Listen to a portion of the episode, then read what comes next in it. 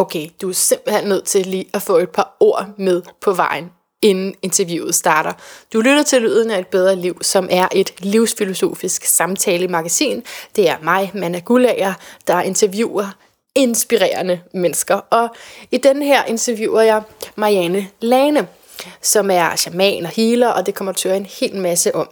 Men det er vigtigt for mig lige at sige, at du kommer ind sådan ind i en samtale, fordi hun bare sidder og spytter guldkorn ud, mens min mikrofon er slukket.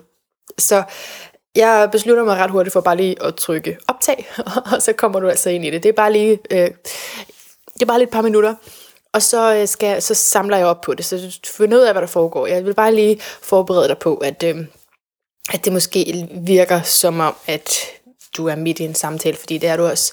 Det handler om, det kan jeg godt afsløre allerede, det handler om at finde ind til sin intuition.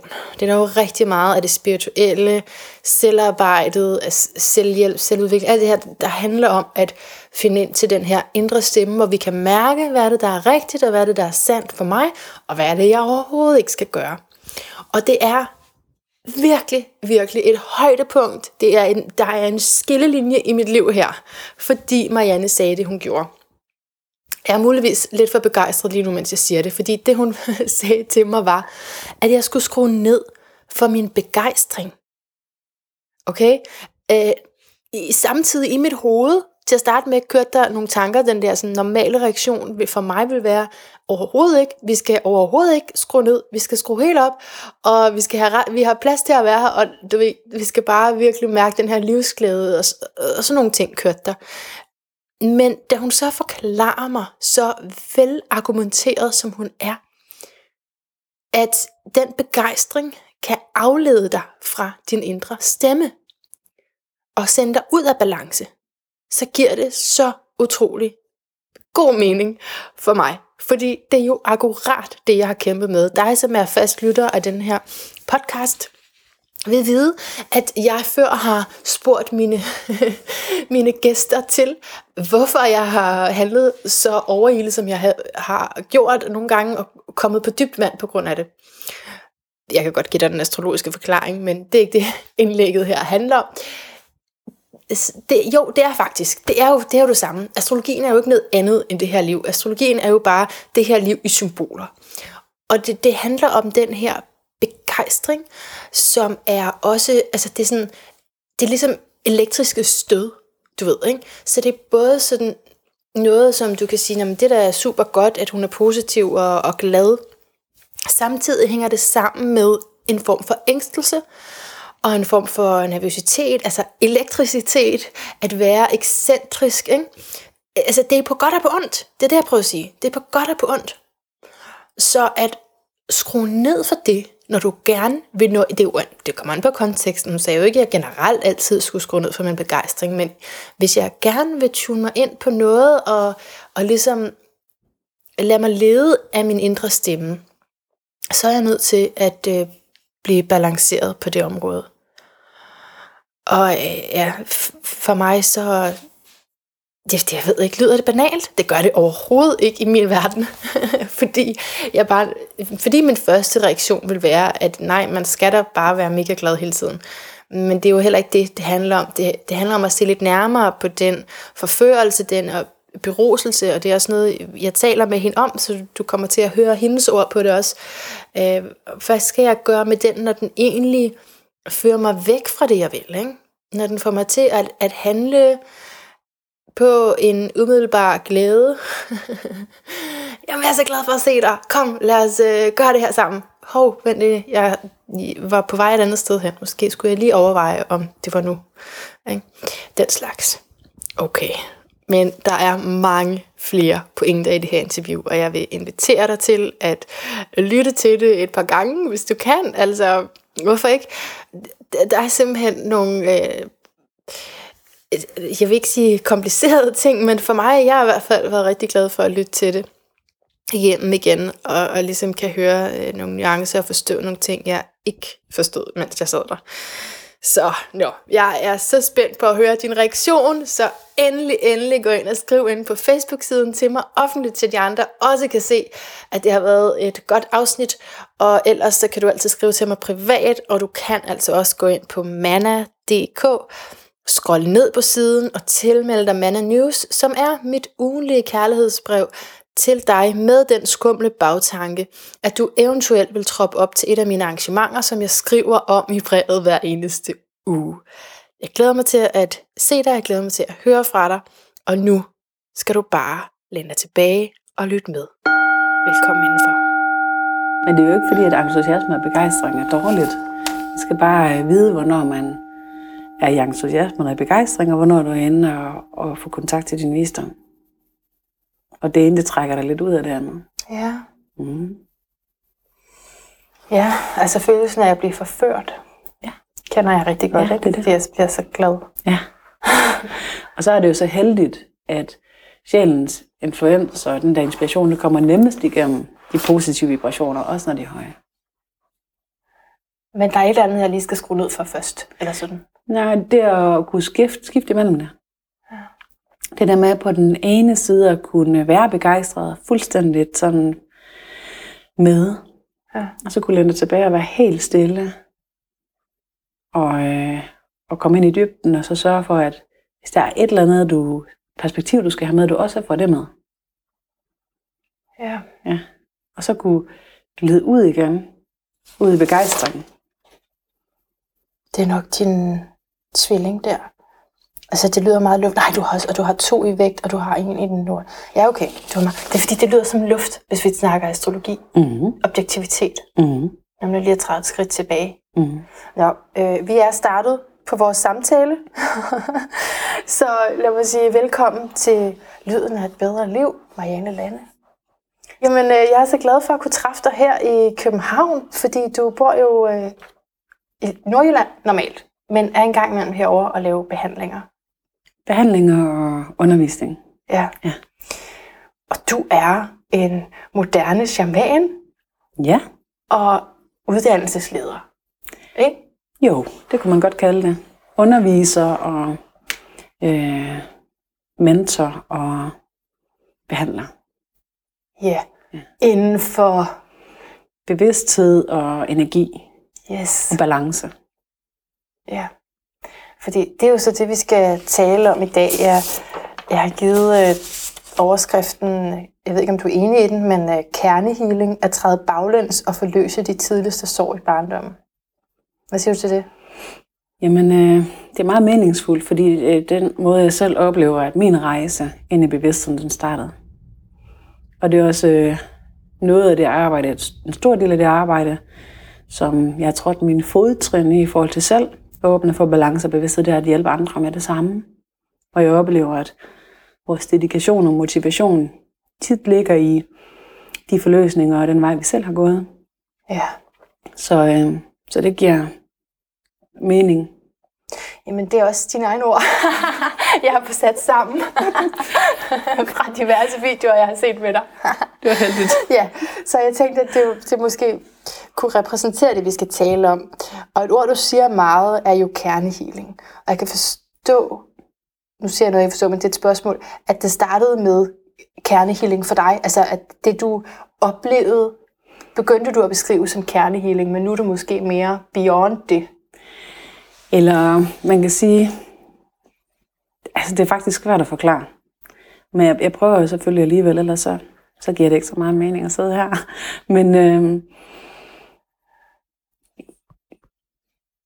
jeg har et oprindeligt udgangspunkt, hvor jeg ikke troede på noget. Ja. Og øh, jeg har altid kunne se spøgelser, men de var der jo ikke. Jeg har også altid kunne mærke alt muligt, men jeg troede det var mig selv. Så går jeg på en, en rejse, som jeg først oplever egentlig eksisterer for syv år siden. Og jeg får sådan en spirituel åbning, og jeg begynder at kunne se alt muligt, kunne tale med alt muligt. Sådan fra det ene øjeblik til det andet. Når jeg vender mig tilbage og så kigger tilbage over årene, så har rejsen været meget længere. Med bøger, jeg har fået i hånden, og mennesker, der kom forbi og fortalte mig ting, og ting, jeg er gået igennem, som lige så stille slukkede støjen indeni. Så jeg kunne være i mig selv og kunne begynde at fornemme indefra øh, og få beskeder om ting, og, som jeg egentlig bare altid har tænkt, at det var at vide, hvad der var rigtigt og forkert indefra. Jeg har ikke taget det som noget spirituelt. Og så øh, på den rejse, når jeg også, jeg har ikke rigtig prøvet noget, men når jeg til et punkt, hvor jeg bliver frustreret over nogle af de mønstre, jeg har, at jeg ikke kan bakse dem på plads. Og så bliver jeg vejledt af et nært familiemedlem til at prøve at tage ned til sådan en terapeut. De første par gange synes jeg, det var fjollet og mærkeligt, men jeg gjorde det.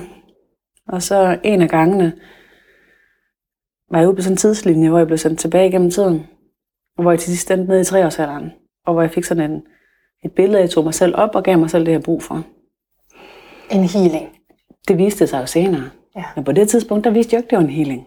Det troede jeg bare, at det var sådan en, en visuel oplevelse af at tage mig af mig selv, mit indre barn eller et eller andet.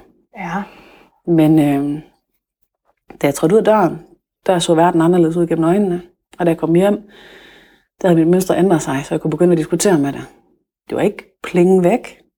Men jeg kunne mærke, at jeg blev ikke skudt ud af mig selv. I stedet for at det dårligt i flere uger efter, når jeg sådan var blevet provokeret og trækket til at underkende mig selv, så havde det kun dårligt i et par dage. Så jeg vidste, at nu, nu var det forandret. Så jeg sendte alle dem, jeg kendte ned til terapeuten. Hmm. Men det virkede ikke for dem. Er det rigtigt? Ja. Fordi det var ikke ham, der havde gjort det, det var mig, der havde gjort det. Jeg vidste det bare ikke dengang. Nå. Og så, øh, så gik der nogle år, hvor jeg gik i den her forløsning. Hvor jeg gik og gav slip på alle de der mønstre, som havde holdt mig fast og holdt mig indespærret og blev mere og mere mig selv. Og øh, kom til et tidspunkt, hvor dramaet faktisk slap. Og der hvor dramaet det slap, der begyndte jeg at tage nogle beslutninger, som, som sådan begyndte at gøre mit liv roligt. Det ellers var meget sådan uroligt, selvom jeg egentlig havde et meget struktureret liv. Jeg må lige spørge til det, fordi du sidder over for mig i hvidt. og det lyset af dine øjne, og, og jeg kan ikke forestille mig, at der har været drama i dit liv. Nej. Men det var der før. Der var, altså udadtil var der ikke særlig meget drama. Nej. Fordi at jeg havde jo mit liv med mit arbejde og mit familie, og indadtil var det hele tiden drama. Mm. Altid i konflikt med mig selv. Altid sådan følelsesmæssigt i effekt. Og havde en masse oplevelser af at have svært ved at finde balancen. Og at jeg altid mistede min energi. Blev udmattet, havde høj energi og lav energi, der svingede uden jeg kunne bestemme over det. Mm.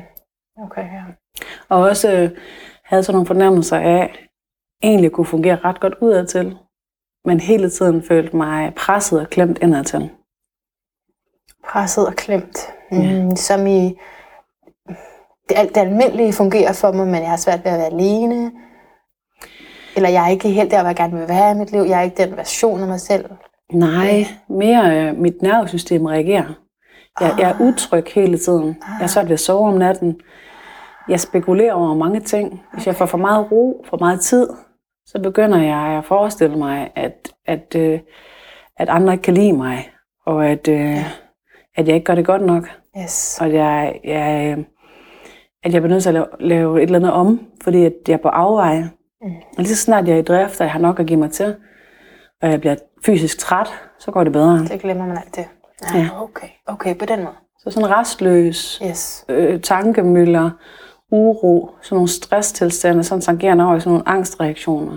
Er sådan noget, som jeg nu ved, handler om, at der er for meget, øh, har været for meget aktivitet i mig fra andres tanker og følelser, som jeg har kunne fornemme hele tiden. Og hele tiden har kunne mærke, øh, hvad andre mennesker tænkte og mente. Og når de så sagde noget andet end det, de tænkte eller og mente, så kom jeg i sådan nogle konstante konflikter omkring, hvad skulle jeg reagere på? Skulle jeg reagere på det, de siger? Eller det, de mener? Det giver sådan nogle uløselige konflikter Ja. omkring at ville være ordentlig, omkring ikke at kunne placere dig selv og andre, fordi at hele deres ubevidste og deres øh, følelser, som de jo prøver på at balancere, måske sagde, at jeg var forkert, og at jeg fyldte for meget, eller at jeg gjorde alt muligt galt. Mens de smilede til mig, Ja. og sagde høflige ting til mig. Ja.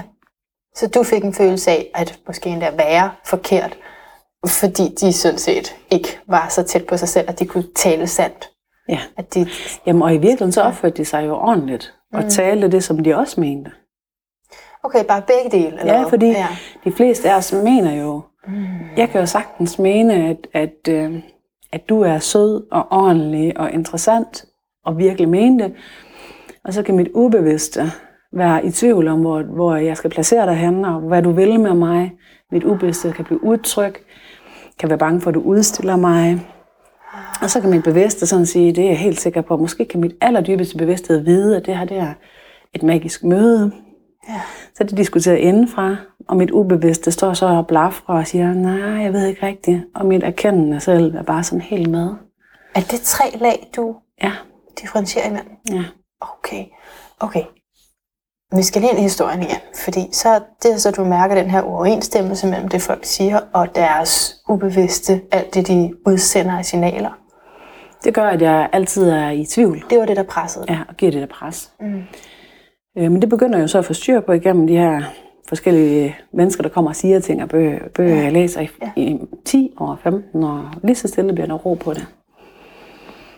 Så, øhm, så er jeg kommet derhen til, hvor jeg kom hen og blev helt klar omkring de her enkelte, meget stærke reaktioner. Og jeg kommer hen til ham, terapeuten, og får forløst det med den her healing af mig selv, som jeg tror, han giver. Og går i de her år efterfølgende og virkelig mærker befrielsen. Og virkelig kan se, hvordan nu begynder jeg at kunne være mig selv. Nu begynder jeg at kunne slappe af. Nu begynder jeg at kunne være sådan helt afslappet i andres selskab og i mit så, når- eget selskab. Hvad hvad gør du så, når folk siger noget andet end deres ubevidste udsender? Det kan jeg meget bedre håndtere som, at det er deres. Okay. Altså, det, det, Yes. Ja. det, og det er okay. Og jeg laver sådan en, en halvbevidst nedlukning imod at, at, at kunne mærke mennesker, men nogle gange kan jeg ikke bestemme over det. Det kommer jeg først til senere. Det kommer jeg først til, efter jeg får den der åbning, hvor, at, øh, hvor jeg lige pludselig får kontakt til det her, jeg kan se og tale med, og, og lige pludselig begynder at få sådan noget undervisning indefra.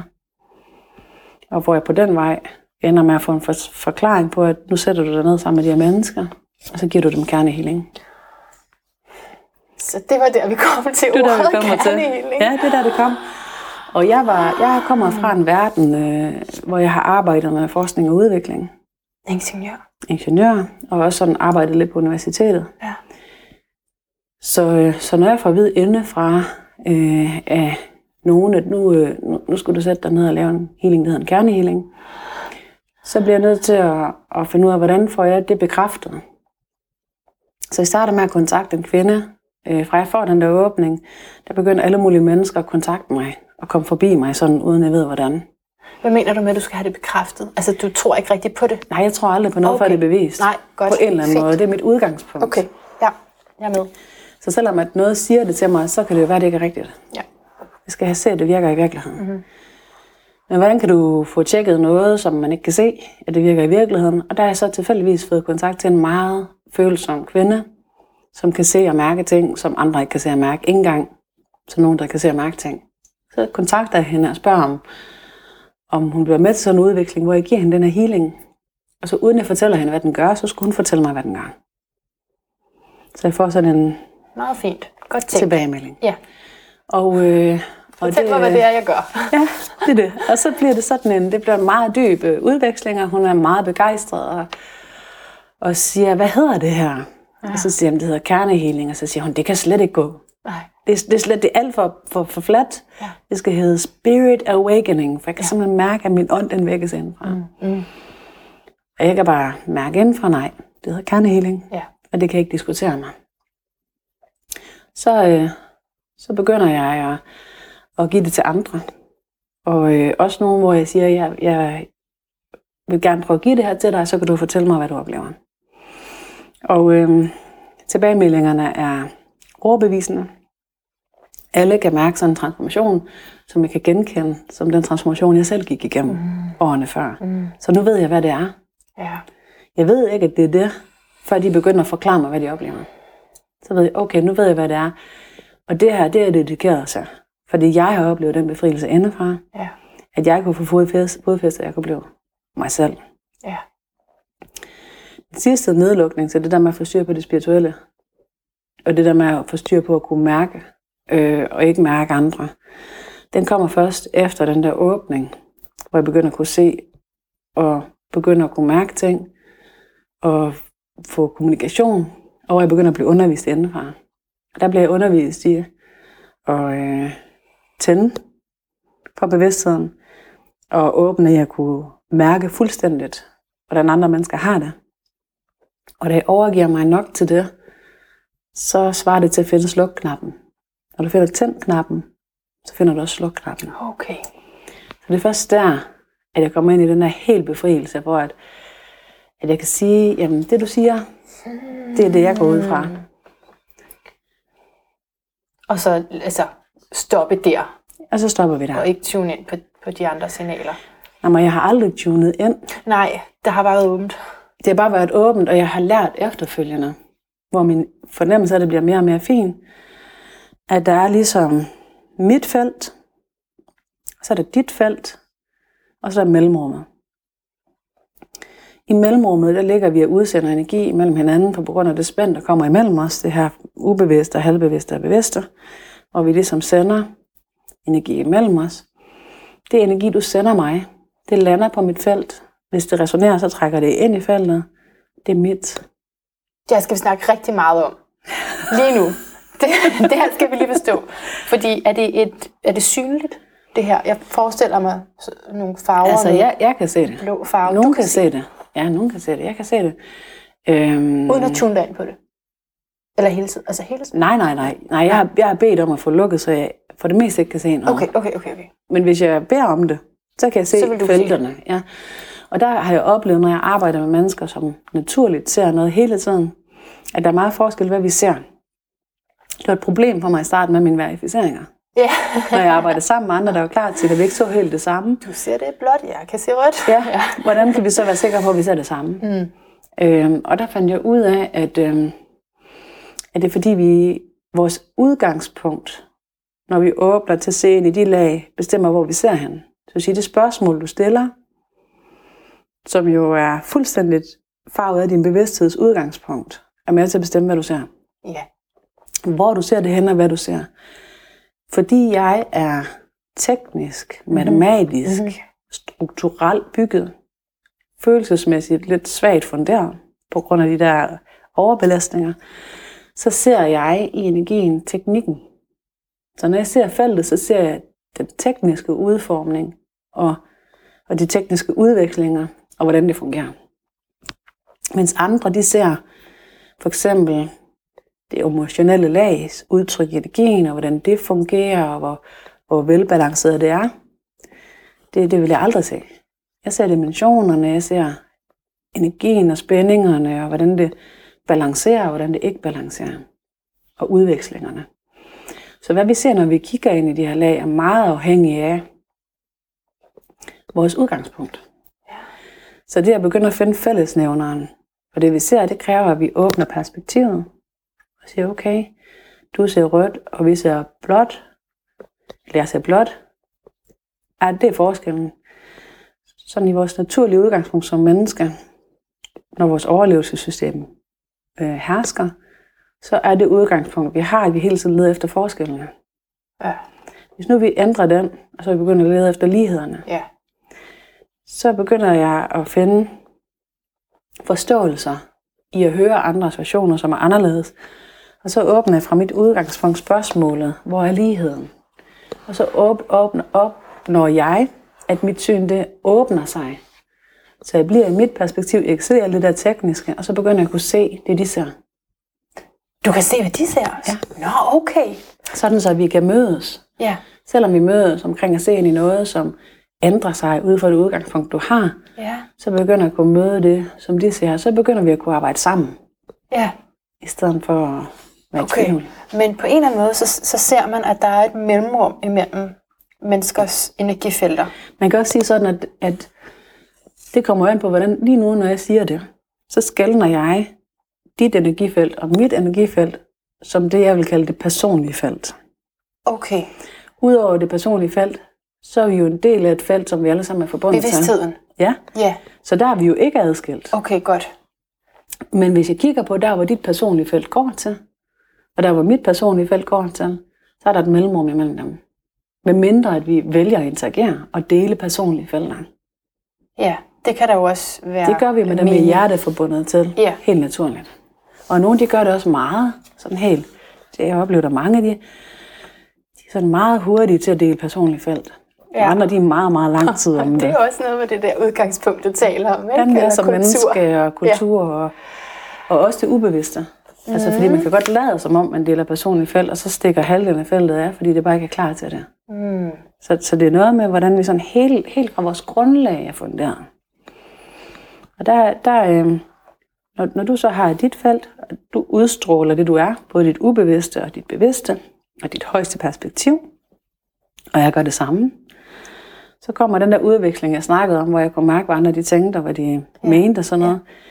Det, det, det stråler ud. Og så lander det på kanten af mit personlige felt. Og så det, jeg opdagede, det var, at det, der landede på mit felt, det er mit. Så selvom det siger noget om, hvordan du har det, så er jeg ikke grænseoverskridende ved at fornemme det, der lander på mit felt, fordi det har du jo givet mig. Også selvom du ikke gjorde det med vilje. Så noget af mit er dit. Kun det, du sender til mig, som er din mening og dine holdninger om mig, det sender en energi. Og i det øjeblik, det forlader dit felt, så er det ikke dit længere. Så er det noget, du har skabt, som du, som du afsætter. Så modgrundniveauen, der skal, skaber hele tiden. Ej, det er så vigtigt at komme ind i en forståelse af det her. Fordi jeg, altså, vi kender det fra alle mulige situationer, mm. men det er bare lige at forstå ja, teknikken bag. Mm. Ikke? Mm. Øh, det her med, at nogle mennesker meget hurtigt træder ind, ikke? og meget sådan demonstrativt går ind over vores grænser. Det, det, det kan man mærke, hvis man har haft den oplevelse. Det er jo også nogle gange noget fysisk, ikke? Altså, der er en bestemt afstand, man holder osv. Og så har jeg også oplevet, øh, jeg har i perioder boet sammen med min eksmand, ikke? og der, kan jeg, der har jeg kunne fornemme det som en energi, der ikke var god for mig. Altså, så det der med, at hvad for et rum, hvem jeg deler energi med, det er ret vigtigt. Ikke? Det, det, er, det er meget vigtigt også at holde energien ren i det rum. Man, og, og hvordan gør jeg det? Kan jeg, hvis jeg nu er nødt til at være sammen med nogle mennesker, som jeg ikke synes er sådan, det er helt vildt skønt, og jeg har ikke lyst til at komme mega tæt på dem, kan jeg så trække mit energifelt tilbage? Jeg var Nej, det, er, lidt- det er en dårlig idé. Nå, hvis, hvis, du skal, hvis du skal sørge for at være øh, så lidt interagerende som muligt med et menneske, samtidig med at du er så ordentlig som muligt, øh, både for dig og for dem, så skal du sørge for at fylde dit eget personlige felt ud 100% med din egen energi, uden at gå ud over dit eget personlige felt. Og det gør, at øh, din egen energi, det er den, der passer allerbedst til dig. Man kan sige, affiniteten, øh, overensstemmelsen imellem det, du er og din egen energi, den er 100%. Hvis du fuldstændig fylder op med din egen energi, så du kan mærke, de andres andet, det der lige rammer på yderkanten. Hvis det får dig til at reagere, så kan du begynde at fylde op med dit eget lys. Hvis du så fylder det op med dit eget lys, så begynder du at stråle, så bliver du selvrensende på den der yderkant. altså kan jeg forestille mig det her? Og dermed gøre det? Ja, det kan du, men, men man kan sige, din daglige eller din, din måde, du balancerer dig selv på, afhænger af, hvor nemt det er at gøre det. Alle kan gøre det. Bare med viljen, bare med at bestemme sig for det. Okay. Men hvor, hvor meget du skal holde koncentration, koncentrationen, hvor, hvor, hvor let du bliver trukket ud af det, af andres øh, energi, der står og sådan og inviterer. Ja. Og det er jo både med kropsholdning, og det de siger og gør, og den måde de lugter på, og alt muligt, som kan trække dig. Jo. Og hvis de så trækker dig, så er det, så er det svært at holde den. Ja. Det man så kan sige, det man gør med kernehealing, det er, der går du ind og, som jeg oplevede det, og slipper på det, der trækker dig dybest. Okay. Og så betyder det, at jeg skal jo stadigvæk holde øje med, at jeg ikke står for en holdning og en mening om mennesker, jeg ikke har tænkt mig at interagere energi med. Så jeg skal, jeg skal virkelig stå og holde øje med, at der ikke er noget i mig, der begynder at synes noget om dem. Fordi så lander det over hos dem. Men så starter jeg udvekslingen. Ja. Så åbner jeg ballet. Uden så åbner jeg dansen. Uden vi har sagt noget til Vi hinanden. behøver slet ikke at sige, når du bare står ved siden af en i køen, eller i bussen. Og så hvis, hvis lige så- i det øjeblik, at du sender en tanke omkring, at du mener et eller andet om den måde, de ser ud på, den, den måde, de træder ind i køen på, så starter du dansen med energien. Så hele tiden at holde også din bevidsthed hjemme i dig selv, og kun fokusere ind i, hvad du er i gang med, hvad der betyder noget for dig, hvad der fylder dig op, hvad, hvad du kan få ud af at stå og vente der.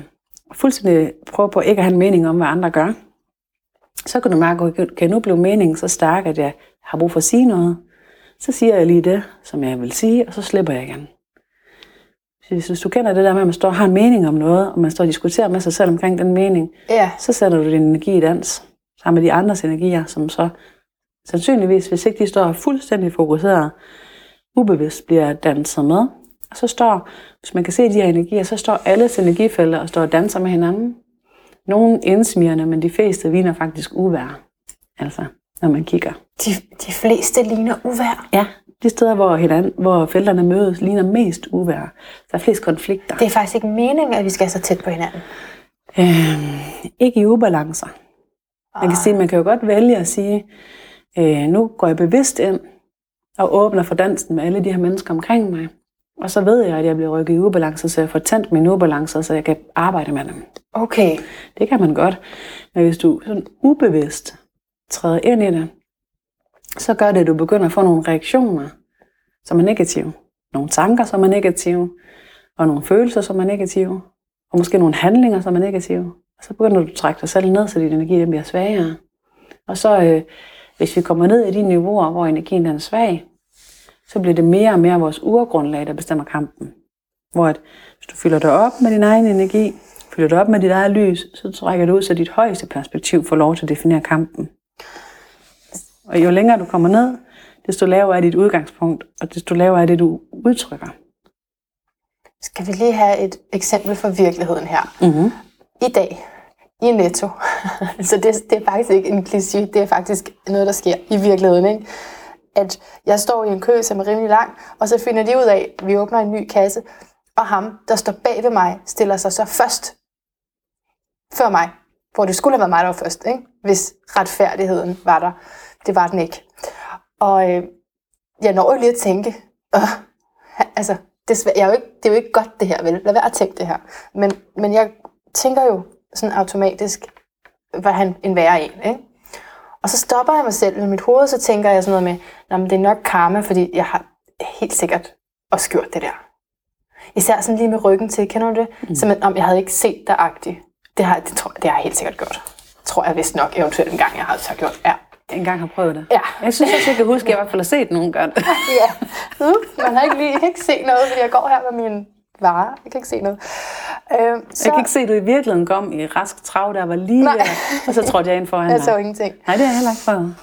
Så, så der, der kører sådan nogle tanker, men der har, der, når du siger det der, så kommer jeg bare til at tænke på, at der har jeg jo allerede dømt den person. Jeg har allerede sendt noget mit over. Jamen, og det kommer an på, hvor hurtig du er til at opdage det. Altså, hvis du når at stoppe det, inden den er ude over kanten af dit felt, så får okay. du ikke sendt det afsted. Hvordan ved jeg det her? Jamen, øh, når, du, når du træner din finfølenhed, din balance, og du går og holder øje med det hele tiden, sådan som jeg gør, så kan du simpelthen mærke, at der er noget, der forlader dig. Og så kan du trække det tilbage igen. Og hvis det så er, er landet på deres felt, så kan du ikke trække det tilbage igen, og så bliver du nødt til at sende noget lys og noget kærlighed efter det i stedet for. Okay. Så det var faktisk, det kunne jeg jo så måske lige for at helgardere mig, lige have sendt efter ham. Ja, det kan du stadigvæk nå. Det, det gør jeg. Ja. Det er et øjeblik. Ja. ja. Når man har fået en kernehealing og fået den forløsning, du taler om, sker det her så ikke? Den her Øhm. automatiske respons, som kommer før. Jeg Nej, jeg det, overhovedet det oplever jeg ikke. Altså, det oplever jeg faktisk ikke. Jeg oplever, at, øh, at det kernehealing gør, det er, at den slipper nogle, ligesom nogle knuder, der sidder så langt inde, at vi ikke kan nå dem. Fordi de er blevet bundet på et tidspunkt, hvor vi var så åbne i vores system. Fordi vi arbejder med sprog og motorik. Vi blev åbne helt derinde, hvor reflekserne de ligger. Så fik vi ligesom bundet nogle knuder derinde, og så lukker det sig igen.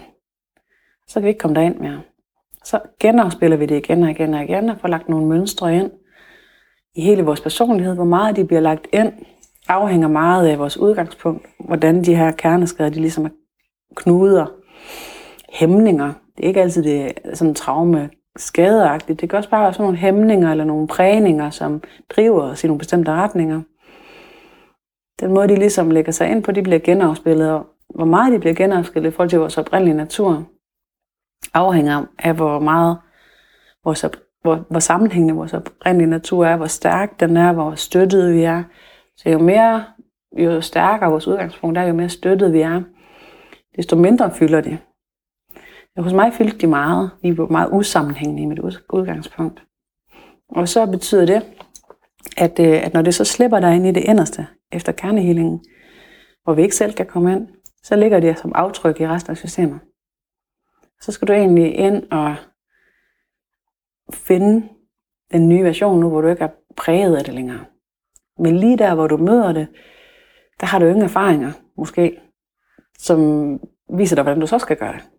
Så Nej. det her med så at finde ud af, hvordan skal jeg så gøre det, ja. det er en rejse, som tager flere år efter kernehealing. Så står man lidt på bar bund, fordi jeg kan ikke gøre det, jeg plejer at gøre. Hvad skal jeg så? Jamen, og i virkeligheden så er det en afvending. Fordi i starten, så gør du lidt det, du plejer at gøre. Fordi sådan sidder sådan lige for. Ja, ja. Og så slipper du det lige så stille. Okay. Og så bliver det stille indeni. Mm. Og så skal du til at tage valget. Og der, der bliver man nogle gange nødt til at bare prøve sig frem, for at få en fornemmelse af, hvad der føles rigtigt. Når du taler om dit mønster, som jo var det, der startede det her, at du fik lyst op for det, det var det, der startede din karriere eller din spirituelle rejse og lederskab. Mener du så, at der var et dysfunktionelt mønster ud over det, du har beskrevet? Fordi som jeg hørte, så var det egentlig, fordi du har spirituelle, klaverjante evner, at det var det, der var frustrationen. Det var det, der var det negative mønster. Det var det, der gjorde dig presset. Jeg har et hav. Jeg har et hav af sådan nogle øhm, knæk indeni, som jeg har startet med. Og mange af dem har været arvet ind. Og, og mange af dem er så blevet ekstra stærke af at have de her spirituelle evner. Så de er ligesom blevet forstærket. Okay. Ja, så jeg, jeg har anlæg for, for øh, at skifte virkelighed. Jeg har anlæg for at have flere dele af mig selv, der er uenige. Jeg har anlæg for at, at både at være sådan selvundertrykkende og sådan angrebsdominant. Så jeg har ligesom i ret udbredt grad anlæg for øh, at være fantast. Anlæg for at være øh, sådan krybende, selvudslættende. Mm. Det er en masse hyggelige mm. udgangspunkter, som jeg sådan er startet på. Og de er så blevet forstærket på en måde af, af de her evner. Så for eksempel det her med anlægget for at være fantast, sammen med en spirituel evne, ja. gør, at jeg i perioder i min barndom ikke kan skille virkeligheden fra uvirkeligheden og går rundt og fortæller folk historier, som ikke er rigtige. Og får nogle rigtig ubehagelige oplevelser. Når jeg så opdager, hvor pinligt det er, at jeg lige har stået og sagt noget, og det ikke er rigtigt, og jeg vidste ikke, da jeg sagde det. Okay, nu er jeg nødt til lige kort at snakke astrologi. Ikke? Så vender vi tilbage til, men fordi jeg har fået lov til at se dit horoskop. Og jeg har siddet her og kigget på det. Jeg burde nok have kigget på mine spørgsmål til dig, men jeg har kigget på horoskopet i stedet for, mens du taler, fordi jeg ved godt, det er ikke en del af din, øh, din butik, vel? Og du har også skrevet til mig, at det er overflødigt sådan i, i din optik. Men, øhm, har overflødigt, det er måske så meget sagt. Nej, men ja, når man, når man sådan... Ja, hvad sagde du så? Jamen, det er mere sådan en, en, øh, en fornemmelse af, at vi er i et skifte lige nu. Det var det der, ja. ja. Hvor at astrologien stadigvæk har fat, men den er i gang med at blive opløst i den gamle form. Fordi når vi holder op med at blive rusket så meget af det der omkring os, og begynder at gå efter det der mærkes ja. indenfra, ja. så er det nogle andre øh, påvirkninger, der, der bestemmer, hvordan vi ligesom flytter os. Jamen, det er jeg meget enig i, fordi ja. hele formålet med det er jo, at du kommer i kontakt med dig selv, og, og ligesom hæver dig op over den typiske personlighed, eller de typiske tendenser, eller sådan, ikke? som ikke bringer dig noget godt sted hen, og så følger dit livsformål. Så, så det, det kan jeg sagtens øh, følge dig i. Men, men så når du siger det her med at være fantast, så havde jeg egentlig ikke troet, jeg skulle tale. Jeg har lige skrevet i mit nyhedsbrev, som udkom i går eller sådan noget, øh, om det her stelium, som du har. Er det ikke sjovt? stelium, det er sådan et aspektmønster, og det jeg skrev om, det var øh, et, et stelium i skytten, som du har. Du er skytte, men du har altså også øh, tre andre planeter, der er ud over solen. Så du har rigtig meget, du har rigtig meget den her skytteenergi, og når du siger fantast, og det med ikke at kunne skelne mellem sandt og fiktion, øh, det, det, det er lige præcis det, jeg har beskrevet. Jeg har det selv, så bare rolig. vi er. Øh, jeg har det et andet sted, så det, det er også et udtryk for noget andet, og så, så det, er ikke på, det er ikke det samme på den måde. Men, men det er klart, der er den her struktur med at øh, også at kunne blive religiøs faktisk. At kunne være så sikker på noget, fordi det, altså, du er så sikker på det, ikke? Og netop også, så har man lyst til at, at, at gå ud med det til alle andre, sådan på en meget moraliserende måde. Øh, det heldige er så ved det her aspekt, at det er bevægeligt, så du kan sagtens flytte dig. Og det er, kun, det, det er kun slagsiden af aspektet, fordi den positive er jo så det, som jeg føler, du udsender og udstråler til mig nu.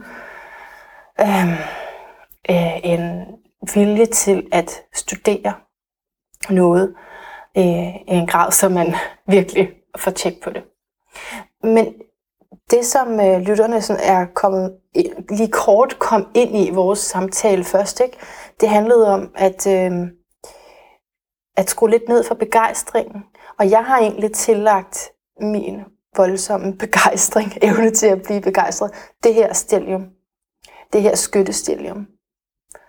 Fordi der også er sådan en optimisme i det, og en tro på det bedste, og en nysgerrighed, og ja. En meget, meget stor positiv drivkraft. Yes. Øhm, og så, så kan jeg spørge dig, om der så i mit horoskop er sådan en pragmatisk, tilbagetrukket skepsis, eller om det ligger i mine traumer. Nå, men dine traumer tror jeg også, man kunne se. okay, okay, okay. Sådan ud for. Mm. Mm, jo, jeg vil sige, fordi du har øh, en del luft, og det ledte jeg nemlig lige efter, da du sådan siger det med, at man også ligesom skal tjekke, altså træde et skridt tilbage for begejstringen, som jeg har forstået. Ikke? Og du har øh, Saturn i tvillingen, tvillingen af luft. Og så har du både Pluto og Uranus i vægten, som også er luft. Og så har du, det meget interessant, og det er det sidste, jeg siger, øh, men du har så den nordlige måneblod, som er vores livsformål. Det har du også i luft i vandbæren. I tredje hus, som handler om at kommunikere. Værsgo. Okay. Ikke? Så det er helt klart også at kommunikere med øh, en objektivitet for øje, og en rationalitet, og en, altså ja, lidt en afstand til det der sådan at forsvinde væk i følelser, og for eksempel begejstring. Ja. Jeg må også hele tiden en, et spænd, der kommer imellem det der at kunne mærke indenfra, det her det er sandt. Jeg kan mærke øh, den her forståelse, som kommer indenfra, den er sand. Og så samtidig så åbner med det samme. Øh, skepsis. Mm. Og øh, jeg må kunne kalde den øh, konstruktiv skepsis. Ja. Som siger, jamen, det, det er så okay, men hvordan, hvordan forholder det sig så i virkeligheden? Ja, den hjælper dig faktisk jo. Ja, det gør den. Ud af, de, af de fælder, ja. skyttestillummet har. Så det, det hjælper med ligesom at, at, at, at, øhm, at sørge for, at jeg ikke øh, kommer til at lave en adskillelse i mig selv af det. Ja. Fordi hvis vi tror for meget på noget, og vi ikke selv kan lande det ind i virkeligheden, yeah. så kommer vi til at efterlade den del af os selv, der ikke kan følge med. Yeah. Som egentlig bærer vores styrke, vores pragmatiske muligheder og vores egentlig også allerstørste mulighed for interaktion med andre mennesker. Jamen det er altså, jeg skal slet ikke sige mere, for det, det, altså, det, er jo nemlig, det er nemlig det, jeg tror, der er, er nøglen til at komme ud af det, den bagside, det her stelium kunne have. Ikke? Virkelig. Øh, jeg kan så godt, og det er jo derfor, vi kommer til at tale om det, blive så ivrigt, når jeg skal møde dig. Ikke? Så bliver, kommer jeg sådan helt op. Og øh, det er sådan en, ja, det er en beruselse, det er en, en forelskelse, det er sådan en, uh, jeg er bare så excited. Ikke? Men så siger du, at for at kunne mærke min intuition, skal jeg faktisk lige skrue lidt ned. For at kunne komme ind til din indre visdom. Ja. Og sørge for, at, at du får hele paletten fra din intuitive øh, kontakt åben. Så er du nødt til at kunne skrue ned for det. Ja. Og så tænde det igen. I drivkraften er god, og, og det der med at blive både ind i det positive er godt, men det er også en ubalance. Så det her med at kunne, kunne vælge og skrue ned for den, det viser dig egentlig, om det er både en ubalance eller balance. Det, at jeg kan skrue ned for ja. den? Hvis du kan skrue ned for det, ja. så er det ikke både en en ubalance. Okay. Det samme, hvis, hvis du har gået tungt i livet, som mange mennesker har, ja. så kan de godt lige glide ind i den tilstand, fordi systemet har været i den. Mm. Hvis de så kan komme ud af den igen ved at gøre noget, så er det da ikke i virkeligheden. Så er det ikke en ubalance længere, så er det bare en hukommelse eller en mulighed, der ligger i systemet. Det samme med den der entusiasme og begejstring. Hvis du kan gå og nyde den, og så du lige kan skrue ned, og så åbne til din indre visdom, din intuition, så lige sørge for, at du får al den information, du har brug for. Tag det ind, og så åbne igen for begejstringen. Så er det balanceret bordet. Det, det, ja, det lyder simpelthen så godt. Altså, det lyder virkelig brugbart. Og jeg kender også nedtryktheden. Det er mit øh, stil med fisken. så det er noget andet. Det plejer også Men, at være sådan, at lige så højt op, lige så langt ned. Det er jo det, ikke ja. også? Pokkers. Ja. ja. Men så simpelthen at kunne træde lidt ud af vel hele det emotionelle. Er det også det emotionelle? Er det også øh, et felt, som man sådan kan se, at det er et lag af os? Ja, jamen det er det. Men, men sådan ser jeg det ikke. Nej, du Fordi ser det jeg ser jo det mekaniske. Så det betyder, at, at for mig, der ligger øh, det emotionelle, emotionelle lag øh, sammen med tankelag. De ligger ind imellem hinanden, alt efter hvilken frekvens de har. Så du kan have, have lave, lavfrekvente følelser, og du kan have lavfrekvente tanker, de ligger sådan op ad hinanden. Og så ja. ved højere frekvente tanker, højere frekvente følelser, så ligger de sådan længere og længere op i frekvens. Og jeg ser egentlig frekvenslagene og dimensionslagene. Okay. Og så ser jeg egentlig, at alt er indeholdt i alle lag. Og så er det bare noget med, hvor balanceret det er, og hvad du vælger at kigge efter. At det her, det ligger i virkeligheden i mange dimensioner, og vi kan ikke tegne det. Vi kan ikke lave en model for det. Fordi det, det eksisterer fælles. Det er lidt ligesom, hvis nu du ser saftevand. Så saftevand, det er jo enkelt for dig. Men hvis du kunne se ned i saftevand, så er saftevand bestået af vandmolekyler og nogle, nogle forskellige øh, stoffer, alle mulige forskellige mm-hmm. molekyler, som ligger som er rundt i en bestemt sammensætning, rører ved hinanden på en bestemt måde med nogle mellemrum og alt muligt, og skaber den der kontekst. Og energien interagerer og skaber en duft og en smag og en måde, det interagerer ned i din tarme på, sådan så du optager næring af det, dine celler tager imod det. Så der er sådan en funktion af det, som når du kigger på saftvand, så kommer du aldrig dertil. Der er det ligesom, Nå, okay, du kigger troede, det emotionelle troede, lag. Ja, jeg troede faktisk, du talte om tanker og følelser i tarmen.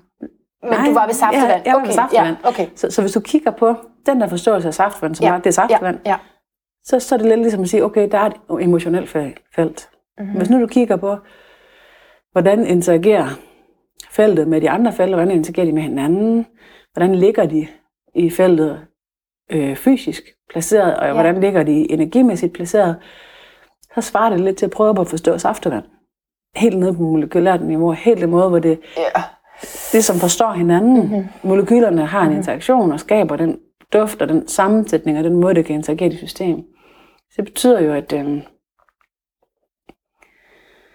at øh, når nu jeg har sådan en måde at se tingene på, at jeg ser ned i molekylerne helt i energien. Detaljen. Ja, helt ned i detaljen. Så betyder det, at det er meget af funktionen, jeg ser. Det er meget øh, interaktion, og det er meget øh,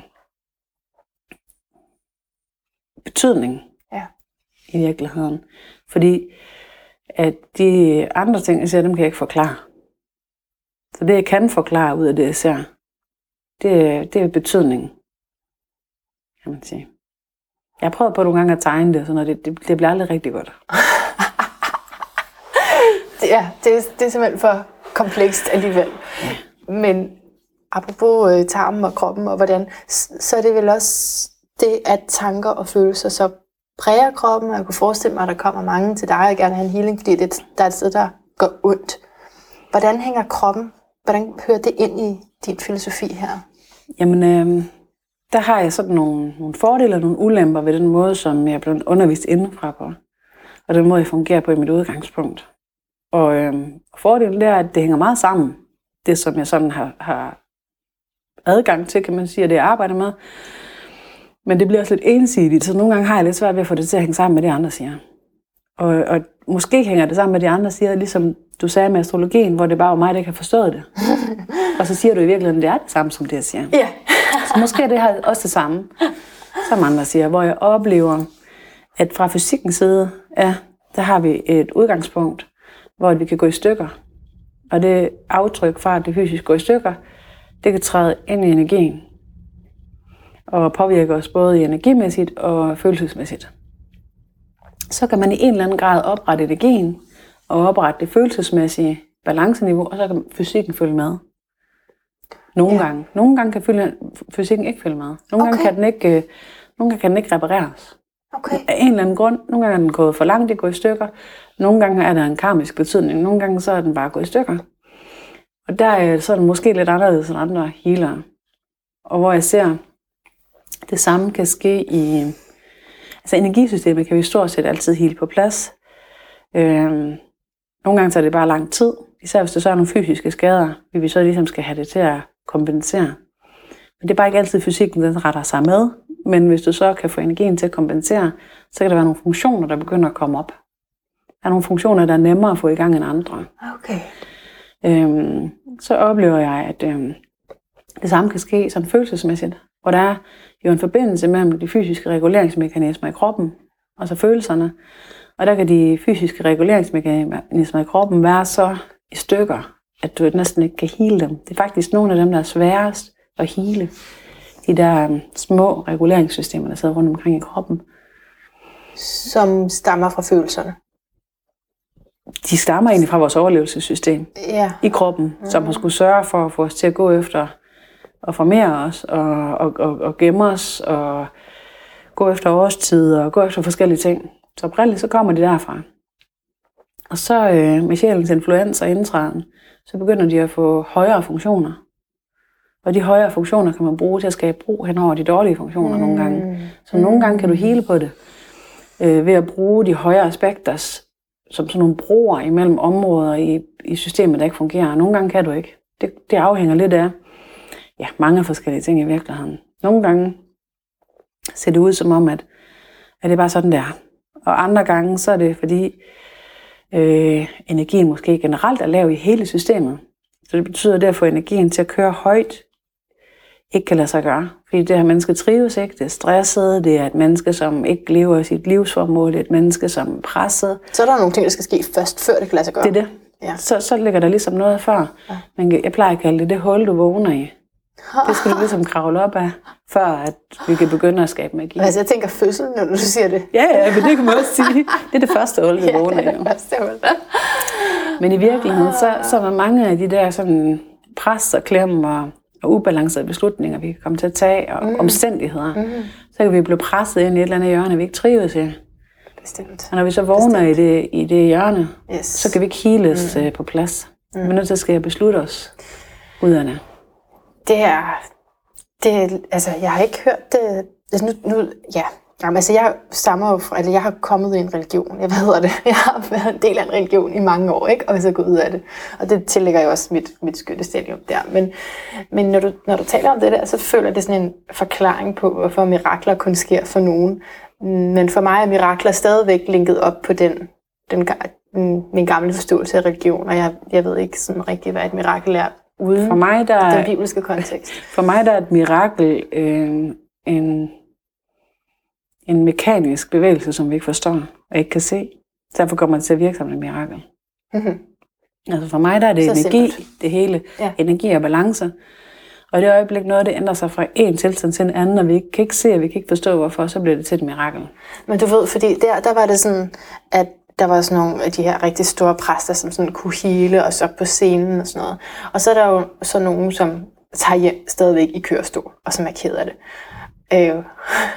Og nu forstår jeg det ikke på den måde længere, men det, det klasser lige for mig her, min, min gamle forståelse. Så det du siger, fordi på en måde så svarer du på noget, ja, som jeg, ikke kunne forstå, forstå dengang. Ja. Men det er ikke fordi, jeg tror på det længere. Men... Jeg forstår godt, hvad du siger. Ja. At, at udgangspunktet er forskelligt, og, og, og det udgangspunkt, det kan vi ikke måle. Og vi, vi kan heller ikke se det. Og selv med, med evner til at kunne se ind i de her ting, så selv når... Øh, altså det er nærmest lige mig og hvem jeg sidder med, så, så, øh, så ser jeg altid muligheden. Det er for mig, det det går ud på som healer. Det er, at jeg ser, jeg finder muligheden ja. i energien. Der er altid en mulighed, og den mulighed, den finder jeg, og den åbner jeg så som målet stjernen, som skal vise vejen, kan man sige. Mm. Og så åbner jeg for at, at finde min balance, Så jeg åbner for, at det højeste er det bedste, jeg kan bidrage til, som mm. føles som at være et jordspyd Mm-hmm. for energi. Ja. Åbner for, at øh, de vibrationer, som kan nå et menneske, at jeg hjælper med mit felt, ikke inde i mit personlige felt, men ude i den upersonlige del, at skabe en antenne, som energien kan komme ind og hjælpe det menneske imod den højeste bedste mulighed. Der, hvor du skal hen. Ja. Der, hvor der er en mulighed Ja, for, at det ja. her det kan løse sig, Ja. så kan det godt være, at jeg, at jeg kan se, at den mulighed er lille i forhold til muligheden for, at det ikke sker. At, at muligheden for, at det her healing den ikke virker, at den er stor, men jeg putter al min energi ind i den mulighed, der er. For eksempel vil du kunne se, hvis der var de her karmiske ting, som var nødt til at være der. Altså i virkeligheden, så er jeg bedt om, når jeg kan se de her ting, ikke at se øh, ting, som jeg ikke kan håndtere og ikke giver mening. Okay. Det betyder, at jeg ved godt, at jeg vil kunne se det. Men for mig der vil det være en byrde, fordi jeg vil aldrig kunne sige til et menneske, Vil du ikke? nej, jeg vil aldrig kunne sige til et menneske, øhm, Jeg vil gerne vide, om jeg har gjort et eller andet ondt i en, et tidligere liv. jamen jeg oplever jo ikke, at det, du har gjort noget i dit tidligere liv, det har noget med det her liv at gøre. Nå, okay. Så når jeg siger øh, et eller andet karmisk, så, så er det i virkeligheden øh, en knude, der kommer af det, du har arvet, og det, du har været igennem. I det her liv. I det her liv. Det, du har arvet fra din slægt, det, du har været igennem det her liv, sammen med den energi, der smelter sammen med din sjæl, skaber sådan nogle knuder. Okay. Og den vej, du er på, der er ligesom sådan en, en, en uløselig knude, som jeg ikke kan se løsner sig. Okay. Hvis jeg ser det, så begynder jeg at se ind i noget skæbne, som mm. jeg ikke kan håndtere. Fordi jeg godt. risikoen for at se noget galt, Mhm. og der er altid en chance for, jeg, altså jeg har altid en fornemmelse af, at jeg ikke er helt rigtig. At det ikke er helt rigtigt, det jeg ser. Der, jeg er, Jeg jeg er ikke, skeptisk. nej, fordi at jeg er et menneske. Okay. Og alle mennesker er per definition ikke helt sande. Ikke helt rene. Der findes ingen rene, sande mennesker. Så fordi jeg ikke er det, så ved jeg, at det, jeg ser, altid er forkert. Så kan jeg tjekke det, så godt jeg kan, for at gøre det så lidt forkert som muligt. Men hvis jeg ved, at det er forkert, det jeg ser altid i en eller anden grad, og så jeg ser noget, der er så barskt og så skæbne betvunget, så vil jeg aldrig pålægge mig det ansvar at sige det. Tag den byrde på mig, som er karma for mig. Mm-hmm. At jeg pålægger en anden en dom eller noget i den retning. Jeg vil aldrig finde på at, at pålægge det menneske Nej. den dom eller Nej, den. nej, nej, nej. Fordi det, hvis, altså, Det kunne være, at du tog fejl også, ikke? Altså, jeg tager, der er meget stor sandsynlighed for, at jeg tager fejl. Ja. Plus, at jeg også har set, når man kigger på sådan noget med skæbnen, så har jeg set, øh, hvordan den ændrer sig med tiden. ah, Så det betyder, at, øh, at den knude, jeg ser nu, det kan være om tre uger, den er væk. Altså, ja, okay. så den der Du fik måde, lige tunet dig ind på nu. jeg fik lige set, hvordan det er nu. Jeg kan også Okay. godt køre frem i tiden og se, at med 98% sandsynlighed, eller 99,9 der fortsætter den sådan. Men der er jo den der 0,001% sandsynlighed for, at det løsner sig, at det skifter retning. Og det sker, det, Og den er der jo. ja, og det vil jeg ikke se. Nej. Så jeg beder dem ikke at se den slags ting. Så jeg kun ser muligheden og går efter den. Altså Det, for ellers så mig, bliver det for, for, for øh, det bliver for, øh, det bliver for voldsomt. Det bliver for stor en byrde, og det bliver også, øh, jeg synes også, det bliver grimt på en eller anden måde. For mig er det vigtigt, at det er smukt. For mig der er det vigtigt, at det er et smukt møde, hvor, Ja. hvor at jeg stiller mig til rådighed og gør mig umage. Og jeg vil ikke kunne gøre mig umage, hvis jeg sad og så sådan nogle ting. Nej, nej, så vil jeg bruge for meget af min energi på at bekymre mig og være urolig og utryg. Og Det jeg godt. så ved at, ved at slå de skodder ned, sådan så jeg slet ikke kan se det. Ja. Så behøver jeg ikke at forholde mig Nej. og bedømme, hvad jeg skal se og hvad jeg skal se. Jeg ser Så kun efter det, som du- er muligt. Efter du havde bedt om det, så kunne du ikke se det længere. Nej. Det Får betyder- du alt, hvad du beder om? Kun i, kun i den, kun i den uh, jamen det gør vi alle sammen på en måde, Ja. hvis vi sådan bliver meget spirituelle. Ja. Men, men i Ja, forhold du ret til, ja, men jeg bliver nødt til at sige, i forhold til øh, det der med at se ting, og, og den slags, så får jeg altid, hvad jeg beder om. Mm-hmm. Men jeg stiller mig også meget til rådighed. Mm. Altså det ligger i, i aftalen på en eller anden måde, at, øh, at ved at blive født med den slags muligheder, så har jeg også gået igennem en hel masse genvordigheder, som jeg så har åbnet facetterne for at forstå det. Fysiske smerter, lidelser? Ah, Mest psykiske, men også fysiske. Okay. Også fysiske. Mest psykiske. Men... Før eller efter din vækkelse, hvis jeg må kalde det det? Eller opvågning? Jamen, øh, altså jeg er født med en, en hjerteproblematik, som jeg opererede for to gange. Okay. Og øh, har haft grønt stær på begge øjne. I forbindelse med opvågning, der har haft øh, dårlige nerver, kan man kalde det, det meste af mit liv. Hvad går stær i forbindelse med opvågning? Grønt stær. Nå, grønt stær. Grønt stær, det er sådan for højt tryk i øjnene. Okay, og det var i forbindelse med opvågning? Ja, det blev konstateret der, okay. mens, at, uh, mens jeg var i gang med det. Hvordan ser du nu? Jeg ser fint. Fordi det har jeg hørt. Det er, det er fordi, man, jeg har lyst til at spørge dig om alt nu. For jeg, jeg har hørt, øh, at man faktisk, altså at det er psykisk, dybt psykisk, men altså dog noget, du kan ændre på øh, igennem det mentale, dit syn. Nogle gange. Fysiske syn. Igen så har jeg det der, men nogle gange kan du, og nogle gange kan du ikke. Altså mm. nogle gange så er der øh, en fejl i optikken. Okay. Og så kan du ikke... Øh, så kan og, du ikke og den øh, fejl i optikken er ikke et udtryk? Nej, ikke nødvendigvis. For noget andet, nej. Nej, okay. så er det det vilkår, du er inkarneret i. Nå ja. Okay, det skal jeg også lige spørge dig til, fordi du siger det her med vores arv. Sådan som jeg ser det. det altså, du skal jo forestille dig, at jeg begynder at se ind i de her ting, mm. og jeg har aldrig set noget af det, jeg har aldrig troet på det. Mm. Så begynder det at gå op, og jeg ved, at jeg skal ikke gå ind og lede efter svarene selv, for så kan jeg fare vild. Så jeg, så jeg finder det i starten kun svar, når nogen de spørger mig om noget. Og så dukker svarene op. Og så, øh, nogle gange bliver jeg irriteret og forvirret over de svar, der kommer. Og så, men jeg kigger ikke ind i det, før nogen andre de spørger. Fordi jeg er bange for at få det. Så, øh, så begynder jeg at se det her med karma. Og det her med at inkarnere, og hvordan man vælger det. Og, øh, og så ser jeg de her øh, aftaler. Og dem havde, havde sådan en eller anden forståelse for, at der var sådan noget, når vi inkarnerer. Vi har nogle aftaler med hinanden, noget synkronicitet, nogle møder, vi skulle have. Sjælskontrakter. Ja. ja. Da jeg så det, så så jeg, at over halvdelen af dem, de blev ikke overholdt. De blev ikke udløst. Og jeg kunne se, hvor mange problemer det giver. Jeg kunne se, hvor meget energi og bevidsthed, der blev brugt for at gøre op for det hele tiden. Jeg blev så irriteret. Altså, som, de blev ikke overholdt? Nej, de blev ikke overholdt. Og jeg tænkte, det er simpelthen energiøkonomisk uansvarligt. Så meget energi, der bliver lagt ind i det, og så bliver det ikke overholdt. Men så så jeg, at hovedparten af vores kontrakt går ud på arven. At det udgangspunkt, som arven og miljøet giver os, det er, det er kontrakten. Og det kan vi ikke komme væk fra.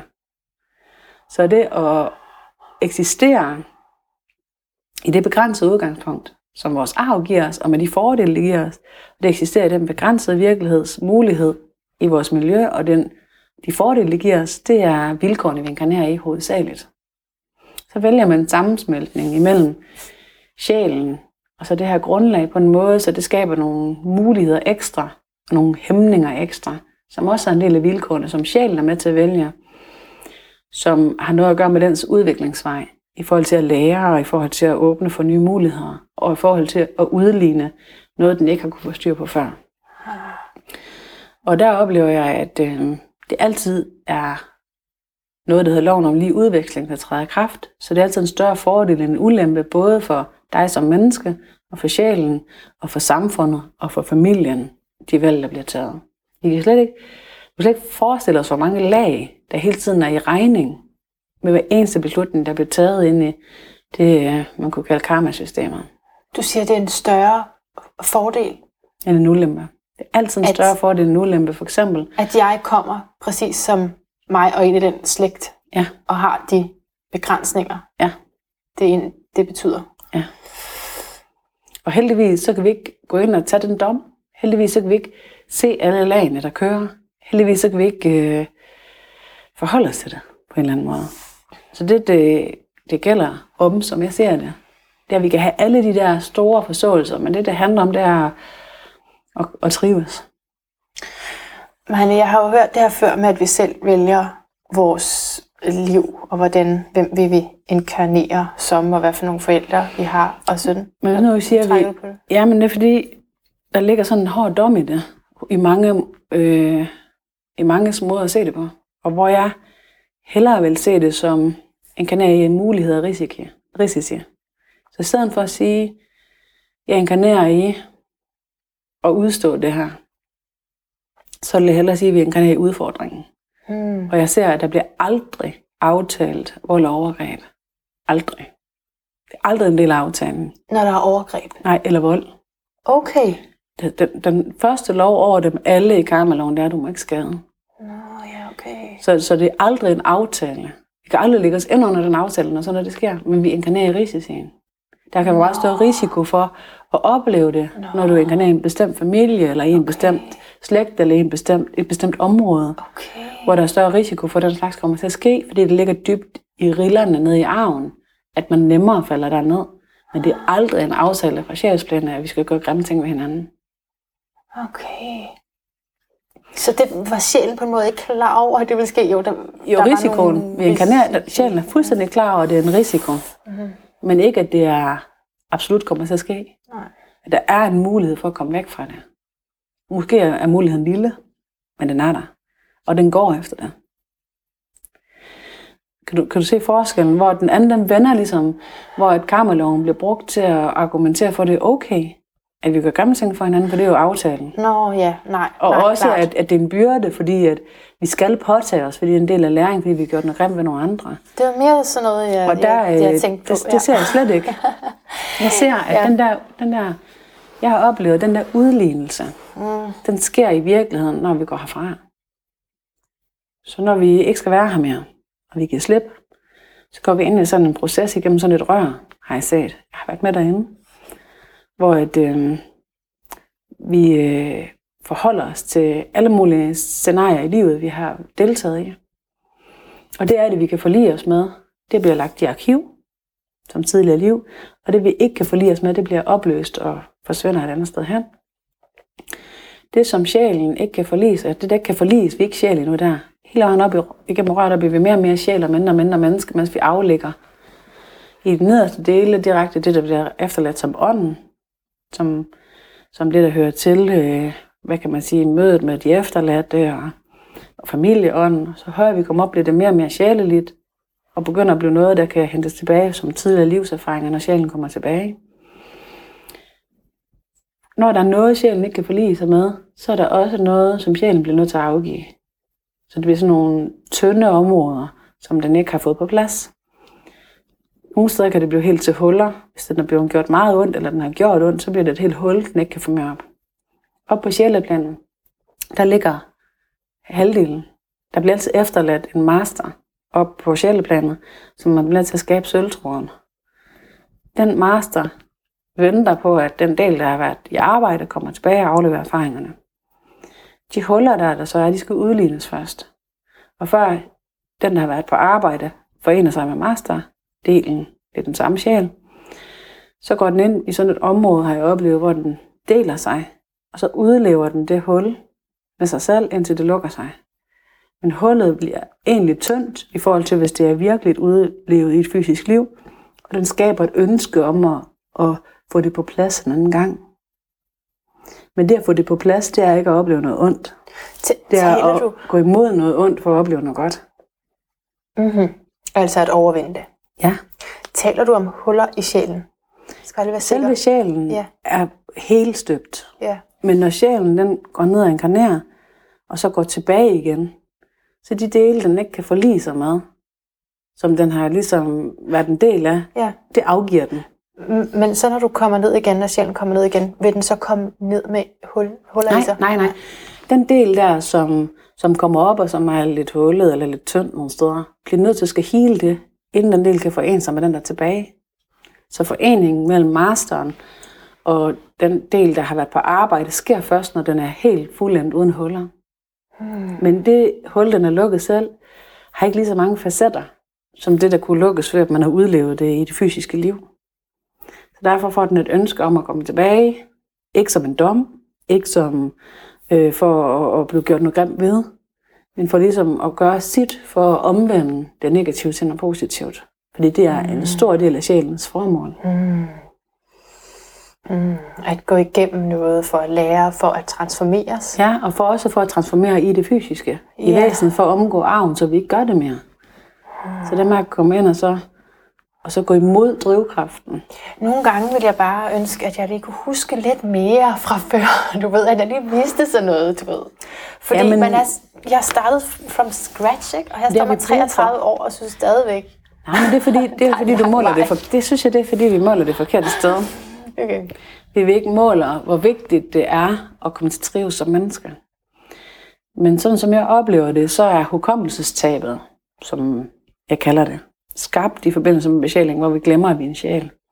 Det er skabt for at sørge for, at vi kommer på plads som menneske først, så vi ikke bliver selvopløsende af den visdom, af den forståelse. Vi kommer til at sætte det først. Og det er det, jeg oplever nogle gange, der sker lidt med nogle af de her spirituelle forståelser.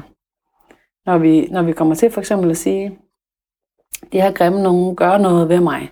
Det er karmisk. Jeg er bare i gang med at udstå noget, som mm. nogen har gjort ved mig. Mm. Så bliver jeg selvopløsende, fordi jeg ikke går imod det så. Mm. Så, så det er selvfølgelig en indstilling. Du kan selvfølgelig også godt bruge det til at gå imod det med den rette ånd på en eller anden måde. Men der er en risiko for, at man kommer til at bruge det til at blive selvopløsende med. Hvad med frustrationen over, at man er ud af den slægt, man nu engang er? Altså, det er noget, jeg arbejder med, ikke? jeg det ved tror det jeg, der er mange, der gør. Jeg arbejder med det. Og det hjælper lidt at tænke på noget med sjælskontrakter og sådan. Øhm, men, men i kan virke, du forstå i, den resistance? Jamen, jeg, jeg forstår det godt. Men i virkeligheden, så, øh, så er jeg måske en lille smule... Øh, jamen, jeg tror, det ligger nede i de der måder, jeg har sat sammen på starten, om vi snakker om, at man har en ja. masse mærkelige ja. Udgangspunkter, som også er ubalancer, ja. som jeg har arvet. Og der har jeg en lidt sådan indstilling tenderende til det vanvittige, omkring at jeg elsker udfordringer. Mm. du og, elsker øh, udfordringer. Jeg elsker udfordringer. Ja.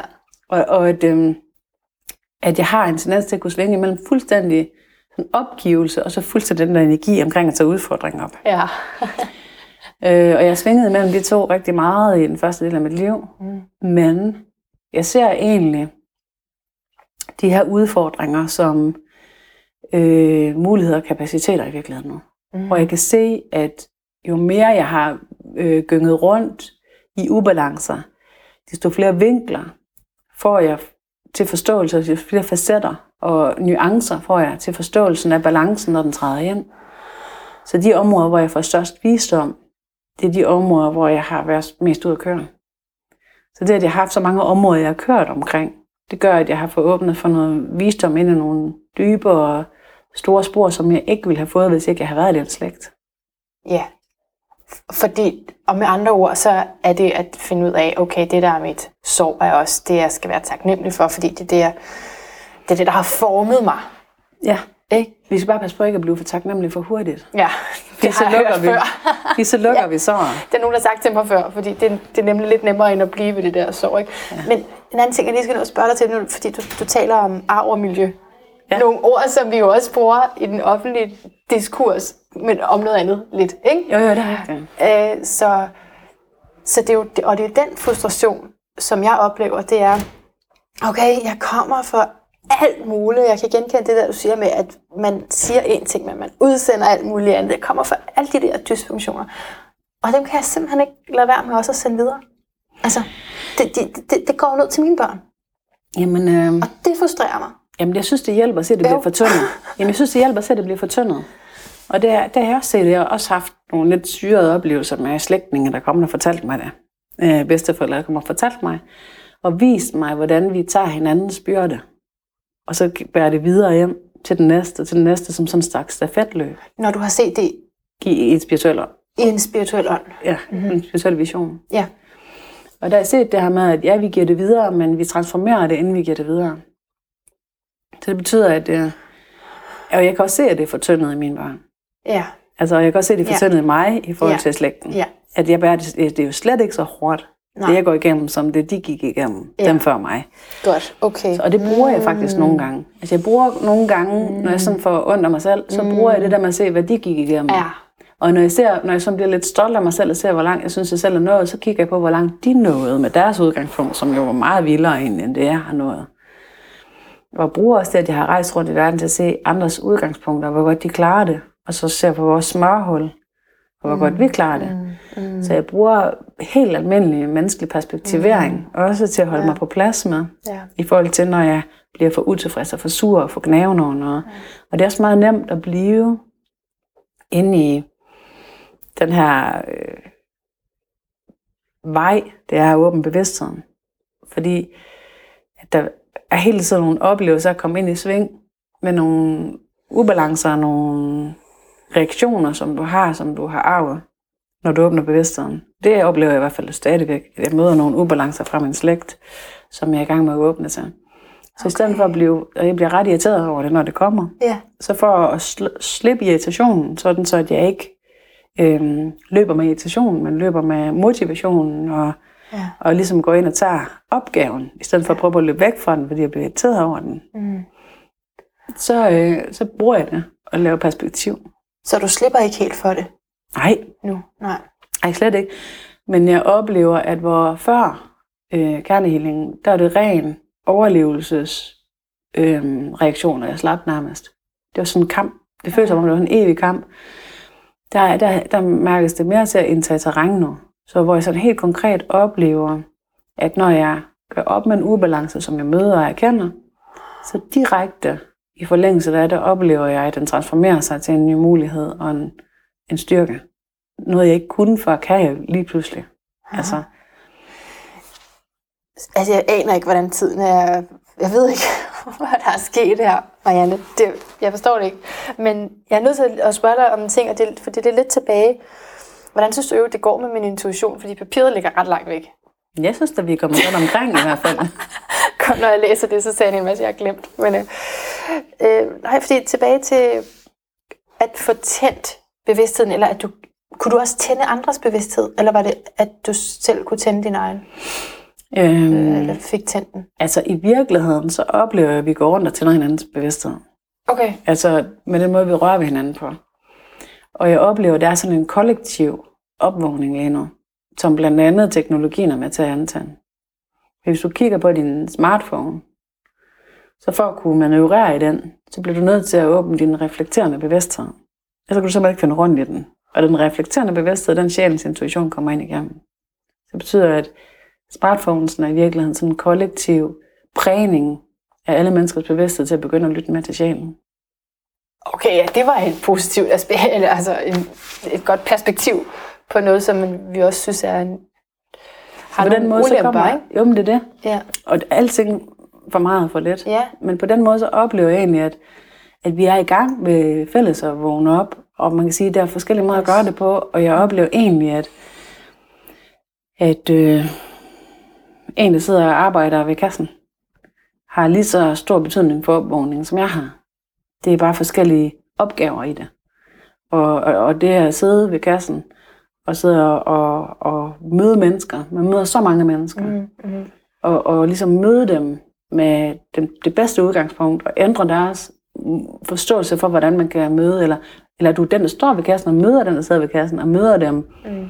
med alt det, du kan møde dem med på den bedste måde, så du ændrer deres opfattelse af, hvordan man skal mødes. Det, det er lige så vigtigt. Det er at tænde bevidsthed. Det er det. Det er at tænde Okay. bevidstheden og gå rundt og vise hinanden, at vi kan gøre det på nogle måder, som føles godt indeni. Nogle gange, når vi så møder nogen, og vi gerne vil, øh, vi går rundt automatisk og stråler på dem, hvis de så har de her skyggesider, kalder man, eller de her smertensider, eller de her ubevidste fra deres slægt, som de ikke har fået kontakt til, så kan det godt være, at de modreagerer Ja. på dit forsøg. Ja.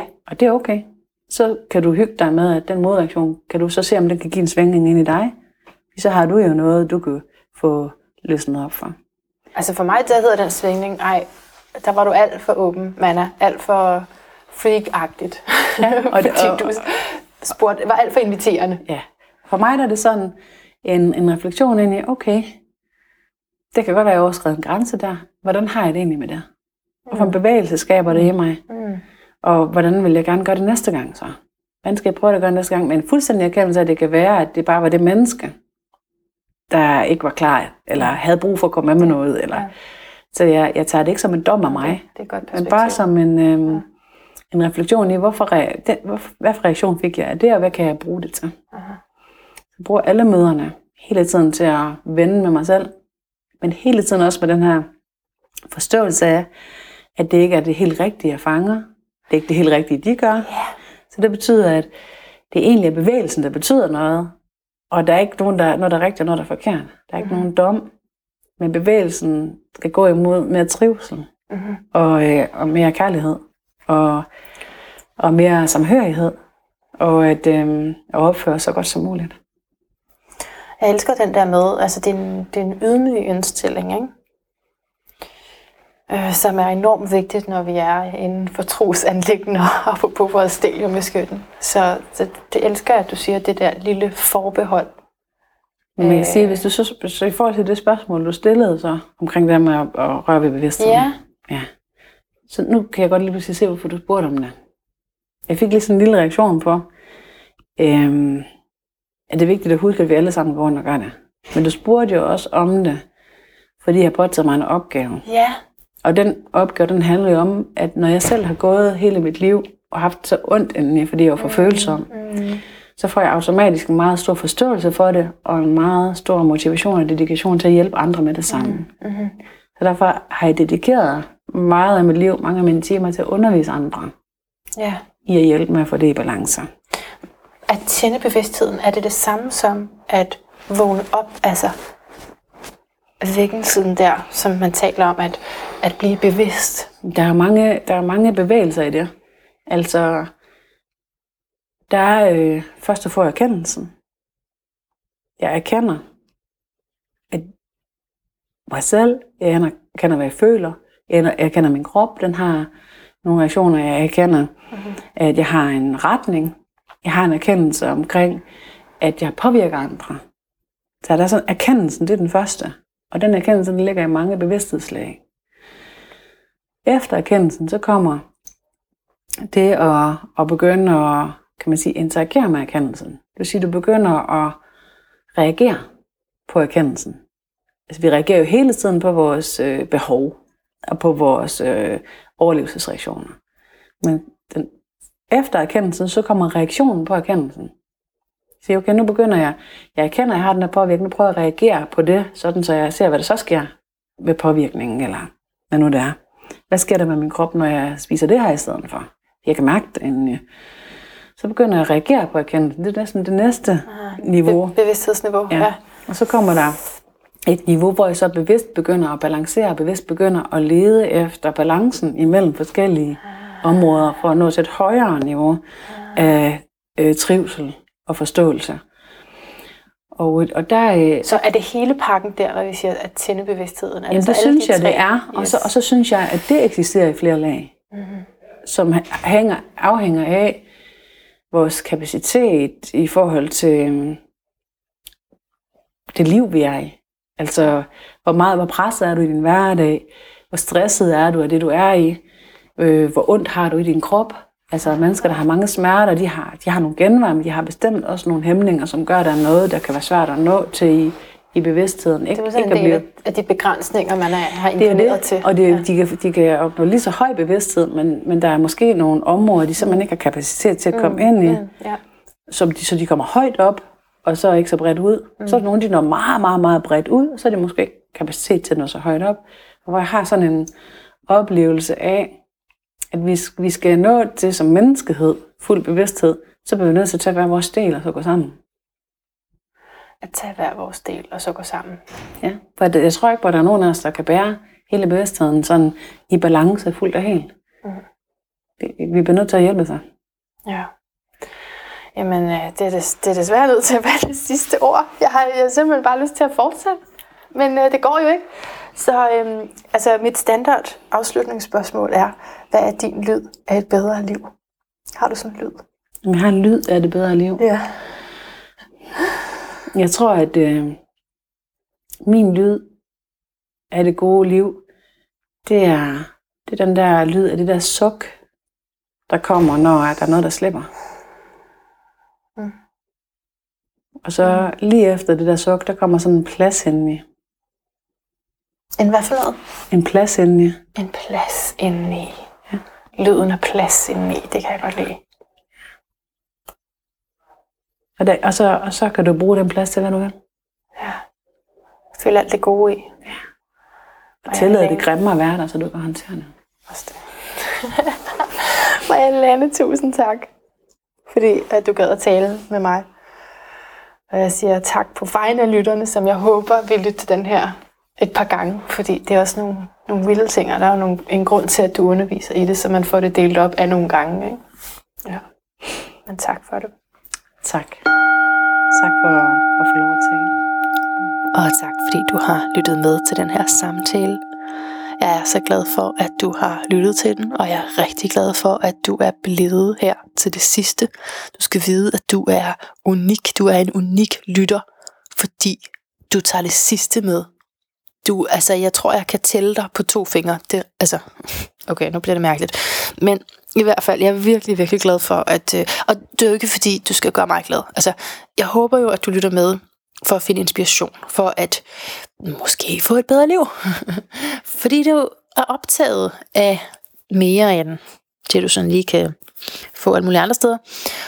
Og, og, og så bliver jeg bare oven i det også rigtig glad. Så, så på den måde, ikke? Altså det, er, det er god karma over det hele. Nå. Jeg håber, at du vil gå ind og tjekke Marianne Lane herfra, fordi hun har øh, en masse spændende på ja, både hjemmeside og sociale medier. Jeg kan se, at hun er ved at sætte et introduktionsforløb op til uddannelsen som kernehealer, øh, så man altså kan komme på først for at se, om det er noget for en. Altså, jeg, jeg resonerede totalt med det, hun sagde. Altså, jeg, jeg vil meget gerne høre fra dig, og høre, hvad, hvordan du ligesom reagerer på de her budskaber. Jeg elsker jo det her med, at man kan holde sig til ydmygheden på den måde, hvor man ikke øh, ligesom skruer ned for sig selv på den der sådan, altså at du ikke må være her, men, men mere bare siger, jamen der er en fejlmargin, ikke? Jeg har fejl bare lige, jeg kan faktisk godt lave en fejl eller to, ikke? Det, det kan jeg godt lide, jeg kan godt lide den ydmyghed der, øh, samtidig med at hun bare, du ved, øh, går all in altså på, på det hun har mærket, og det hun, øh, og det hun har set verificeret igennem alle mulige andre. Så jeg håber, at øh, du finder hende, finder hvad du har brug for, og øh, at du også jo lige husker, at du kan komme til nogle af mine arrangementer næste gang i Lyden af et bedre liv, er udsendelsen en live optagelse. det er altid live, jeg optager, ikke? Ja, men altså live podcasten, som øh, jeg indspillede sammen med Kisa Paludan og en god gruppe af publikum. Jeg vil jo rigtig gerne have dig som publikum. Det gør simpelthen noget for samtalen. Det er ikke hver gang, at jeg stiller dig op med mulighed for, at man kan komme med. Men det kan du cirka en gang i måneden. Og du kan finde de her begivenheder inde på facebook.com The Sound of a Better Life, for jeg ved ikke, hvorfor jeg synger det. Eller du kan også bare øh, se i din Manna News, så du skal lige huske, når du tilmelder dig det her Manna News, så kan det altså godt risikere lige at komme i spamfilteret først. Men det er ikke spam. Det er kærlighedsbrev, faktisk. Så endelig kig med der, eller kig ind på manna.dk. Så indtil vi høres ved igen. Gentænk alt, og måske især de tidligste sår i barndommen.